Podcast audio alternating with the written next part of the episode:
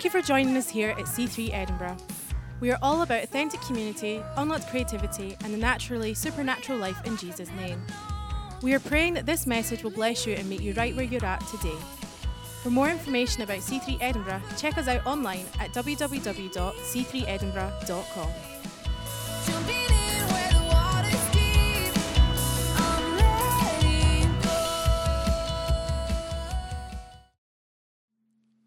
Can you um look, can we show some appreciation for the incredible worship team this morning? Man, don't they help usher in those times of prayer and worship? Don't they? Don't they take us somewhere incredible? Um, Jemima, is that your first time leading us in worship here in this church? Please. So good. There's something, there's something. And Tada, you're amazing also. Even there you are. Ah, this is amazing. What an amazing day. What an amazing day outside. What an amazing day inside. It's going to be an incredible, we've had an incredible time. Hey, um, we are going through a series called Parable. We're going through parables. Um, uh, so let me continue that. We've, we've been through a couple. Today we're going through another. Um, and so let me get straight into it in the interest of the time that we have together before we finish. Um, would you turn with me or device up with me or look at the screen if you, whatever, um, to Luke 13. We want to go through uh, a new, another parable today. We've gone through um, the parable that Jesus talked about the kingdom being like um, uh, a seed, mustard seed, and we've talked, and and, and then we went through um, what he said. What was the next one? Um, the parable of the treasure, buried treasure, and the and the pearl. Um, they're available, I think, or they will be on podcast if you want to share the story with us. Um, but the conversation that we've been having in the church community, even out with the of, of these Sundays, it's been really incredible. We've been it's been something that's we've been talking a lot about. Um, it's really exciting, and we're continuing um, with Luke 13, 6 to 9. Here's another one that Jesus told. It goes like this Then he told this parable A man had a fig tree growing in his vineyard, and he went to look for fruit, but he did not find any. So he said to the man who took care of the vineyard, he said, For three years I've been coming to look for the fruit on this fig tree, and I haven't found any. So cut it down. Why should we use up the soil? Sir, the man replied, he said, Leave it alone for one more year. I'll, I'll dig around it and I'll fertilize it. And, and if it bears fruit next year, fine. But if not, well, then, yeah, let's cut it down. That's a pretty heavy parable, this one. The others are about the kingdom of God on the inside of you and how it engages with your life. This one seemingly has a bit of a, a sting attached, a warning attached. Jesus, to contextualize it a little bit uh, for the time, Jesus was um, talking, if you read before that, he's talking to the people and he's talking to some religious leaders that there's always a bit of a uh, ruffled feathers between Jesus and the, and, and, and the guys there. And, and, um, and, and so then he, and they talks about repentance. And then he goes into this story. And uh, I, I imagine, if I, ima- I, you could imagine a pin would drop at that story, uh, except for the gritted teeth of the Pharisees, because he knows, they know, this is about us. That, that's, the, that's, that, that's the live take of what's actually happening when that's being spoken. And I'm thinking about it. I always like to do this as I read my word. I go, God, what do you, there's, there's layers upon layers here. I know there is because you are the Lord. So, so give me some, I, I want to understand. It's interesting that you say three years. It's interesting that you say one more year. Um, and, and then as I'm praying and I'm thinking, uh, another scripture occur, it, it it hits me, and, and, and, I, and, I, and I see a new perspective on this. Can I share it with you? It's, it's, it's more for the building of, the, of what Jesus is saying to the people at the time, perhaps, to the Israelites at the time, but I'm going to make it, I'm going to build it as to what it means for us too. But i we like the Word of God, don't we, here? So allow me. It occurs to me that he said three, and then he said one more. He said three, and then he said one. And then, and then I said, where have I heard about, you know, three, three seasons, three moments? And then I remembered in, in, in Matthew's genealogy, there's, there's three periods in that they break Matthew up into. Anyone with me? Well, if you're not, in Matthew 1:17, um, uh, the writer Matthew says this. He, he, he gives this whole list of generations from Abraham all the way to Jesus. And he says, essentially, in summary, there were 14 generations between Abraham and David. That's, that's I'm going to say that's day one. Then there's 14 between David and the exile to Babylon. You can read the Old Testament more and more, and you can, you can get some of the story. And then there's Babylon to Jesus. Three periods. And it makes me wonder because Jesus never loses a word. He never says anything for no reason. I wonder why three days and then one day. I wonder if it's not a reflection. Three days, but a hard heart. Another day, but then a hard heart. And then another period of time, and then a hard heart. Maybe we're done. No, no, no. Give it one more season. Give it one more moment. And I'll do extra. We'll get our best fertilizer. We'll, we'll give it all that we've got. And imagine if that, that's Jesus. There's one more job. I'm going to bring the A game. Let's see what we do with Jesus. Anyway, that's it's good to paint. It's good to hear the context. It's good to dwell on these things about what Jesus may have been saying at that time to some people for a very specific purpose. And yet I want we need to know that there's also something powerful absolutely that we need to glean from this parable, not in that set time for a set group of people, but for us as well. Isn't there? Because he speaks upon layers and there's truth in parables. He speaks it to those who are hungry to hear. We learnt that last week. Are you listening? Are you really listening? There's something powerful. And the truth, the sting in the truth will be uncomfortable for some people here. And I know it will be. And so we all have love here all the time. There's no judgment.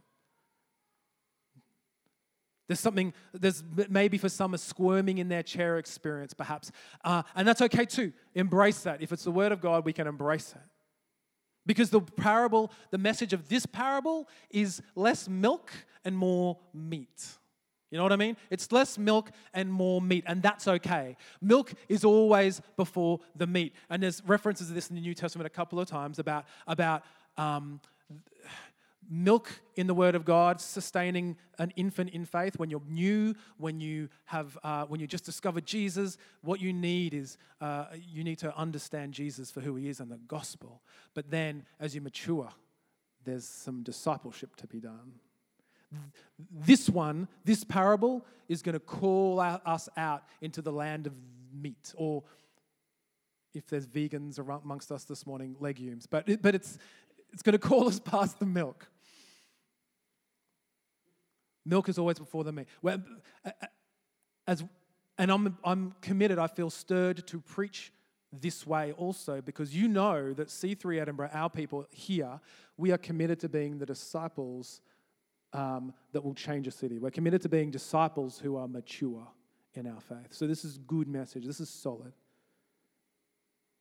We are called to be impactful.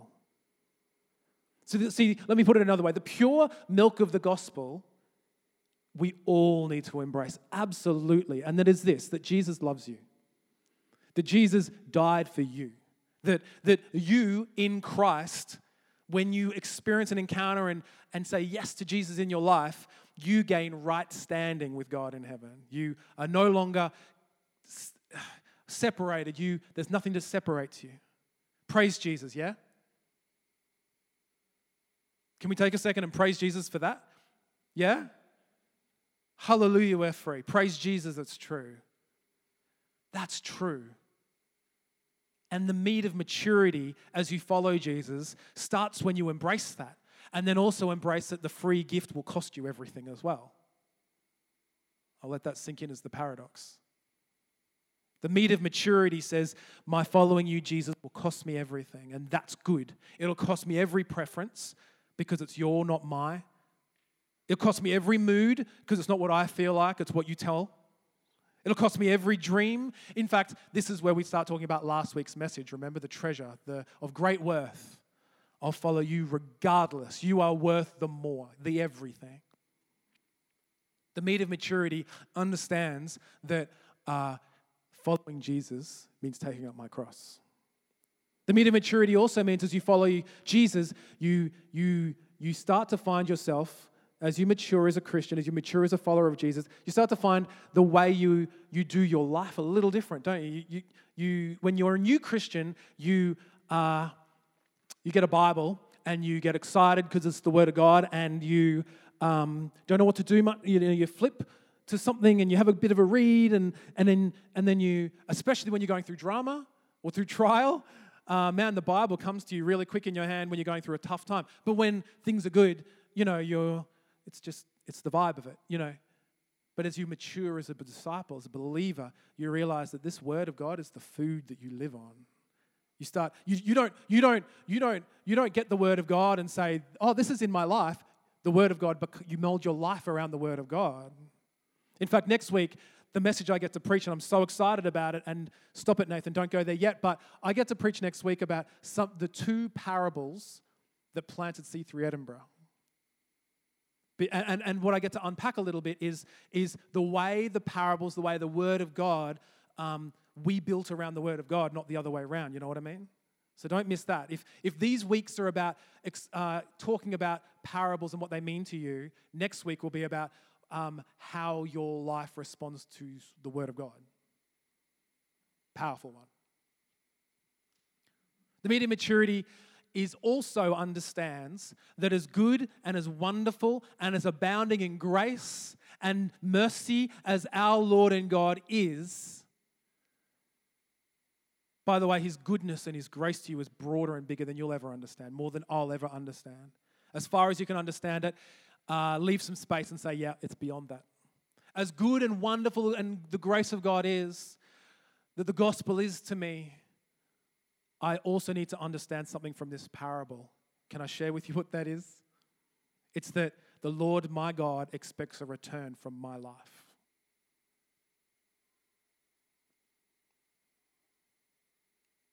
Did you hear me? I said, He ex- is expectant of a return. And wait, don't get confused. Don't get confused because what I just said sounds a little contradictory, doesn't it? Because it's all free, it's all free, but He's expecting something. Let's not get confused. The return that I'm going to preach about, the return from this parable, it's not a matter of doing, giving a return to God to buy a closer or more special or somehow elite relationship with God, because that's not the gospel. It, it, doesn't, it doesn't, the thing you bring doesn't buy or pay for your salvation because, church, that's not the gospel. Both of those ideas cheapen the wonder of God's grace and His mercy towards you. It lessens the value of the blood Jesus shed for you. That's not, we're not putting those things together. Yet, this truth and, and understanding this used to shake me up. And I guess it does a little.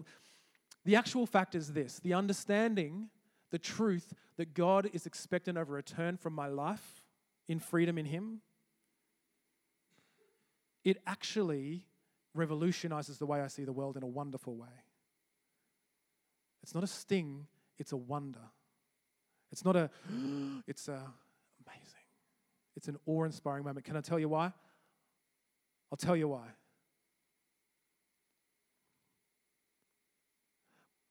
I used to, or sometimes I, I see in the lives of some believers this kind of weird thing, okay? Um, it, it, it's kind of like, and I've seen a cycle, it's kind of like there are precious people who are going through all kinds of issues, going through uh, brokenness, going through this guilt stuff, going through habits they can't let go of. Uh, and they come into the house of God, they come into church, and they hear the word of God, and something springs up, and they raise their hand, and they, and they give their life to Jesus. And then they stay there on the, in, in this beautiful moment, and they stay in this holding pattern of Jesus loves me. And I love that. Please, that's awesome. They do that, but they never do this maturity moment where they start to you know, they just they, they, they keep going on this and they, and they, they float there and there's this weird thing that happens. It's like an inertia. know what inertia is? It's like it's like when it's snowing in Edinburgh and you're an Aussie driver and you don't know how to man- navigate in the snow, and then you turn on the car and it's icy underneath, and you try and drive, but the tires spin out because there's no grip. It's there's just inertia. It just spins. But there's there's a type of Christian life if you don't go through uh, the milk and into the maturity where your life is kind of in can be in this inertia. I don't know what else to do. I don't know what to do with this calling stuff. I don't know what to do with anything else. I love that Jesus loves me, but I don't know what else. Do I just go from brokenness to floaty healedness of an inertia life until that day I die? And what do I do? Lots of Christians say, lots of believers say, I don't know what to do. God, is what is God telling me? This is why this, this parable is, is, is, is exciting. Because the, the alternative is the kind of, okay, what now Christian life? I'm saved, but what now? I've got a relation with Jesus, but what now? That's the cycle of the milk only diet. In fact, the writer of Hebrews laments a little bit of this. The writer the writer of Hebrews says, Man, I wish we could go to other stuff. There is so much more to God. There is so much more that you can, you can you could be established. And in fact, he says, you guys should be going and teaching people all of this stuff. But I'm back again, and I'm te- and, and we're back. We're still talking about repentance and being forgiven and, and the gospel, which is, but there's more. God has more for you. When you understand this parable, when I understand, when we take hold of this parable, you'll find yourself understanding that the life God has for you does not, the inertia is not to exist in it. Inactivity is not to exist in His plan for you. Why? Because the he who understands, she who understands what God has at the other end of your salvation, um, discovers that they have a great purpose, regardless of what's in your hand. And it's this that whatever you've got, God expects a return on. What am I supposed to do once I've discovered Jesus? Well, keep doing what you're doing, but give a return back to God in Jesus' name. You and I will stand before the Lord and will be asked for a report. He'll examine you and I as he examined the fig tree in the story. I'm looking for a return. Where is the fruit? I want to paint you a story. So, um, I used to think this, and I kind of, you know, and it's true, I think, I, but I, I imagine, I've not been there yet, none of us have because we're standing and living and breathing, but I, there's going to come a day, right? And we'll breathe our last, or else Jesus will return, but we'll be standing before the Lord. I'm not trying to stir anyone up and make them feel uncomfortable. It's just what the Bible says. So, so and that'll happen. Um, and here's how I imagine it being, because I've watched Law and Order. I imagine um, the Lord my God, the Father of heaven. He's the judge, and he's he's um. I'm, I'll do this way because I'm with you. He's up there and he's the judge. Um, and, and I'm standing in maybe the witness stand over here because it's my, like, you know, I've got to give an account. And I've got the prosecutor, the accuser, I'm not going to get anyone to play that role because that's horrible, but that's, that's the enemy, that's the devil. And he, he has a lot of evidence against me. He has a lot. He's, he's recorded with his GoPro everything that I've ever done, every, everything that I've ever said, every behavior. And in front of a group cloud of witnesses, to my own detriment, I cringe at this idea. He'll say, All right, everybody, I have a lot of evidence. Just press play and let's watch take by take. It's eternity, so it's fine. Let's take everything that Nathan's ever done. It's about a, you know, 21 days later. It's like it's, it's going through and it's my cringiest moments and it's these awful things and I'm understanding and I know. And then the father will say, Well, do you have anything to say? And I'll say, I have nothing to say. That's all absolutely what happened. And then he'll say, Well, do you have a defender? And I'll say, Well, I do. And Jesus will stand. And Jesus will say, All of that I paid for. Here are my hands, here are my feet. He's with me. And the Father will say, Case dismissed, charges thrown out. It's all, it's all been paid for. And that's the gospel. Except that there's a little bit extra. Just a little bit, because then it says in the Word of God that, that He'll say, Great, uh, now, Nathan, let's talk about. Um, I now need a report. Give me a report for what you did with what I gave you. I want to check the fig tree. Does that keep falling? I want to do this. And I, I never really considered that in my courtroom drama that there's, a, there's an epilogue, a prologue, a post, an epilogue. So uh, it's, it's the tell me with what, what you had. And, and, and I need to, he's going to ask me that. He's going to ask you that. What did you do with what I gave you? The Lord expects a return, you see?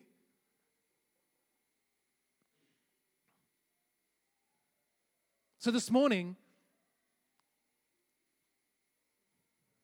they're having the best time downstairs, aren't they?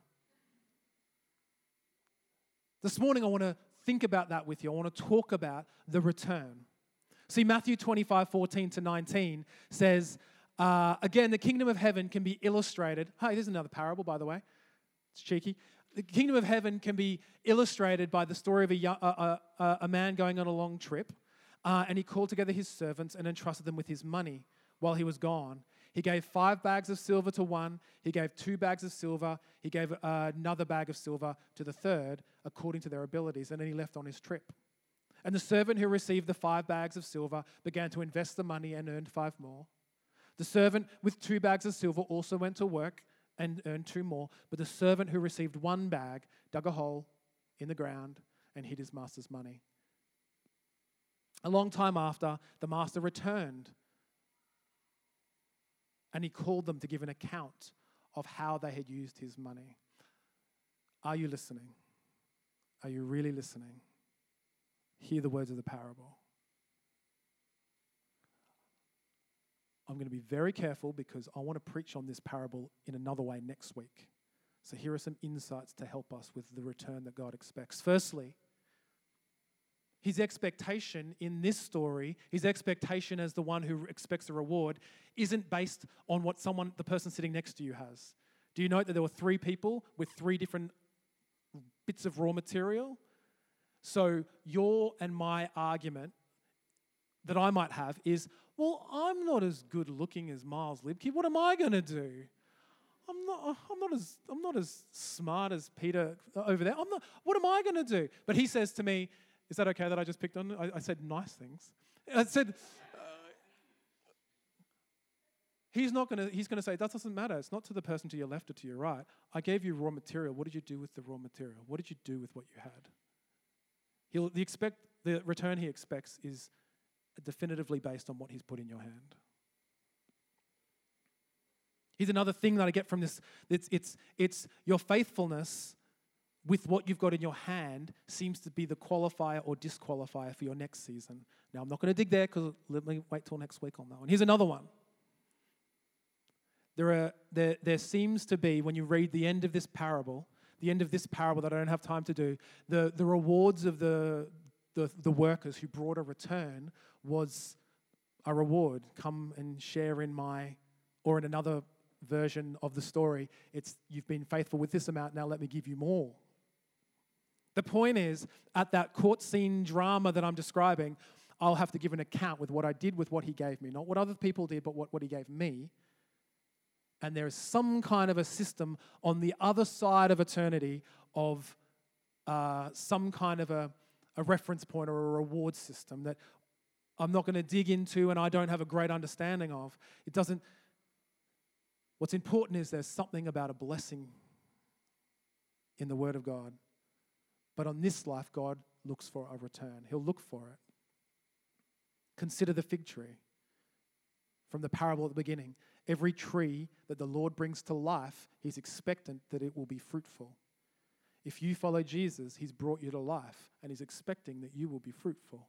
Can I finish, I guess, with five ways to be fruitful in all that you've got? Because I don't know what you've got. I can't talk about different measures in your hand. You've got your own stuff. Whatever you woke up this morning doing, whatever context you found yourself in, whatever relationships that you're in, whatever job you've got, whatever uh, things you've got in your calendar, however much money you've got in your pocket, in your bank account, that's what you've got in your hand.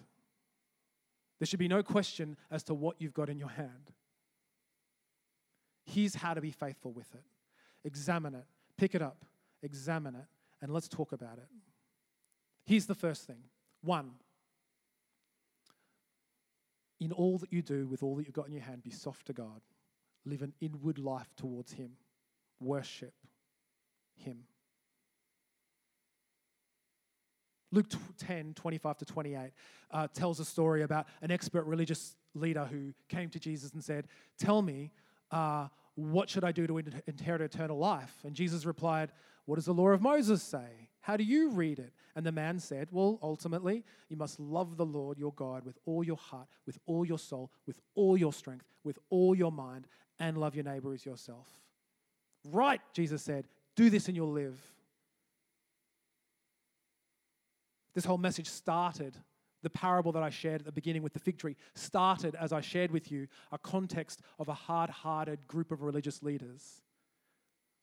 The way you're going to be fruitful, the first step to being fruitful is to not be hard hearted. Be soft hearted to God. Love Him with all your mind, with all your strength, with all that you got. Love Him, worship Him. Like we did this morning with all we had, we worship the Lord. With song, with words, with our finances, with our, with our time, with our relationships, in every way. Hard heartedness is like hard groundedness. If you're thinking agriculturally about that fig tree, nothing will stop the figs from growing like a root system that's underdeveloped. Nothing will stop the root system from developing like a hard ground. But soften your heart, let the roots grow down, and the fruit will start automatically. Be soft towards the Lord your God. Here's the second thing live by faith and not by sight. With all that you've got, with all that we've t- you've got in your hand today, live by faith and not by sight is number two. Hebrews 11 6 says, It's impossible to please God without faith. It's impossible to believe God, to, to please God without faith. In that parable, the second parable, I guess I've spoken about, with the talents, that third man buried his talent because he was fearful. Can I tell you something this morning?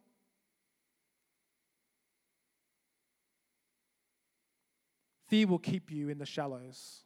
Fear will keep you within your comfort zone. Fear will keep you from stepping out.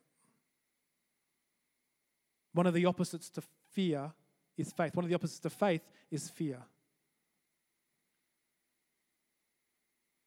Live by faith, not by fear. Live by faith and not by sight in all that you have. Because, church, you were born for more. Faith, in fact, you Christian, is your natural habitat, my friend. And you are going to find faith working out for you and working fruit out in your life as you respond and as you grow and as you live by faith.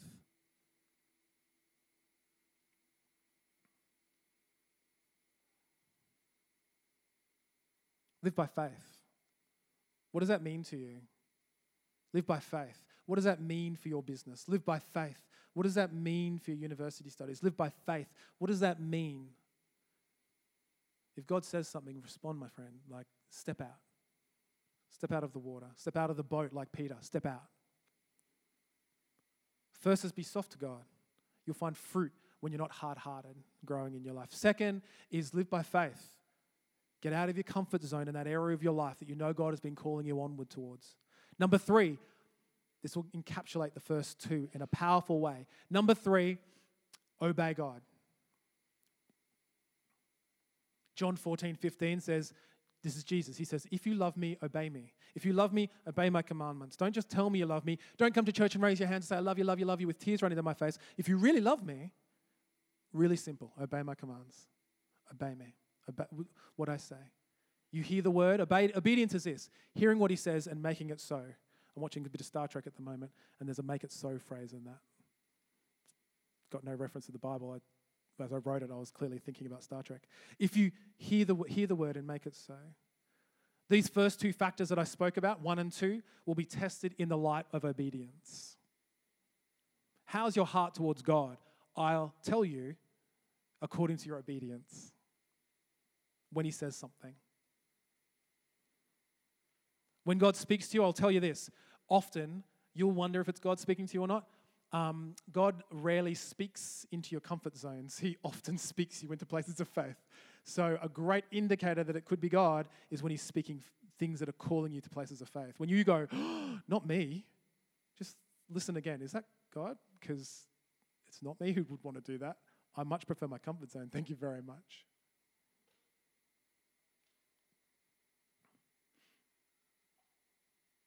Or let me put it another way. Faith is so much your natural habitat that the Lord is seeking to get you there for fruit to grow. It's like if you planted an avocado in Scotland.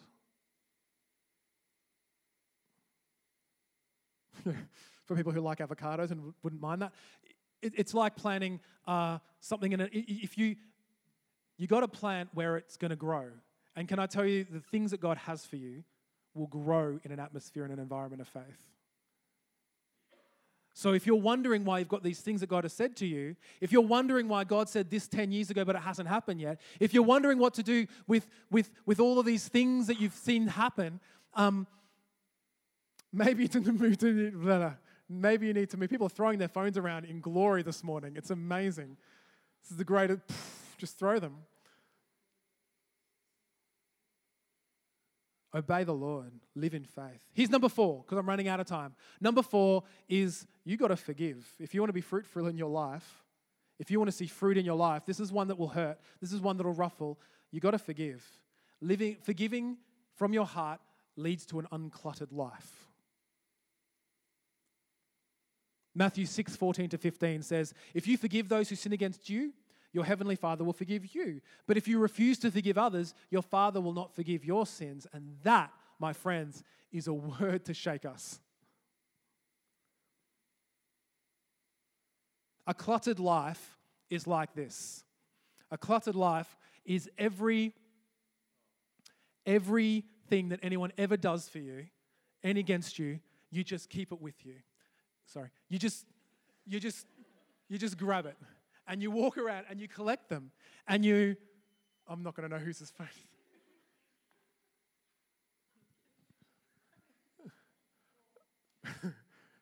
Imagine living your life with clutter upon clutter upon clutter, upon bitterness upon bitterness upon bitterness, upon upon offense on upon offense and upon offense. And I'm not saying none of those things are like you might have excellent reasons why you feel those things. The trouble is it'll clutter you up. The clutter with cl- the problem with clutter is it'll it'll it'll choke you out from the fruit that God has for you. My friend, you would do better by obeying the Lord your God and forgiving from your heart. I know it's much easier said than done. But if you want fruit in your life, you need to forgive from your heart. Let it go. Commit to forgiveness. Let them go. And here's the fifth and final, as I've jumped through. Here's the fifth and final, and of which again, this is a beautiful moment that brings them all in together. Galatians 5:16 says this. And as I say this, I might get somebody to help me on the keyboard. Thanks, Gwen. Galatians 5, verse 16 says, So I say, walk by the Spirit, and you will not gratify the desires of the flesh. Walk by the Spirit, and you will not gratify the desires of the flesh. What does that look like? That looks like that looks like this. That looks like um, committing to being open to the Holy Spirit every day. That's what it looks like. It looks like because often without a decision to follow the Holy Spirit and keep in step with Him, you know what your days actually look like? It looks like keeping in step with something. Your, if your days will either be governed by your mood and your appetite and your preference, or it will be navigated by the Holy Spirit. And He, in His gentlemanness, will wait for the invitation. And He'll do so again and again every day, throughout the day. And can I put it to you that the Holy Spirit's with you to help bring fruit out of your life, to disciple you?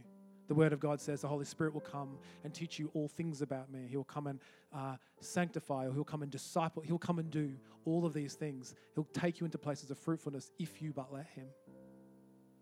Keep in step with the Spirit, says the Word of God, and you will not gratify the shipwrecking shortcuts of life.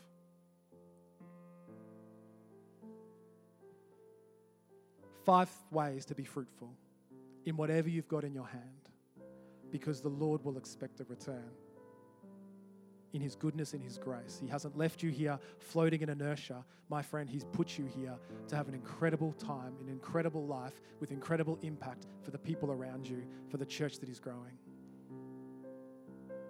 There's so much more I want to dig. There's so much more I want to tell you about. I want to tell you about the parables and how they've changed my life. And, and I'm going to share with that next week, as I said. I want to tell you about um, ultimately, if you wanted a title above a title above a title for this message, if you wanted me to summarize this whole message in, in four words, it would be fear of the Lord. Because there's something about maturity that understands that my God is graceful. My God is my dad. I, I love him. I'm so close with him. And not feel like scared, but feel like you are big, God. I just remembered. You are awe inspiring, Lord, and nothing comes before. I'm silent when you speak. I give you the honor and the respect that you deserve. I'm on my knees before you. The fear of the Lord is the beginning of wisdom, and the fear of the Lord is where fruit comes out of. It's where you get discipled. Not, ah, God, but, oh my God. Let's commit this morning with this. With this, let's let's commit to be to be to be a people of fruit. Let's commit in your own life to be a person who uh, is going to do well and be faithful for what God has put in your hand. This day, this week, this month, this year, this life. And let's do so as a church community together, hey?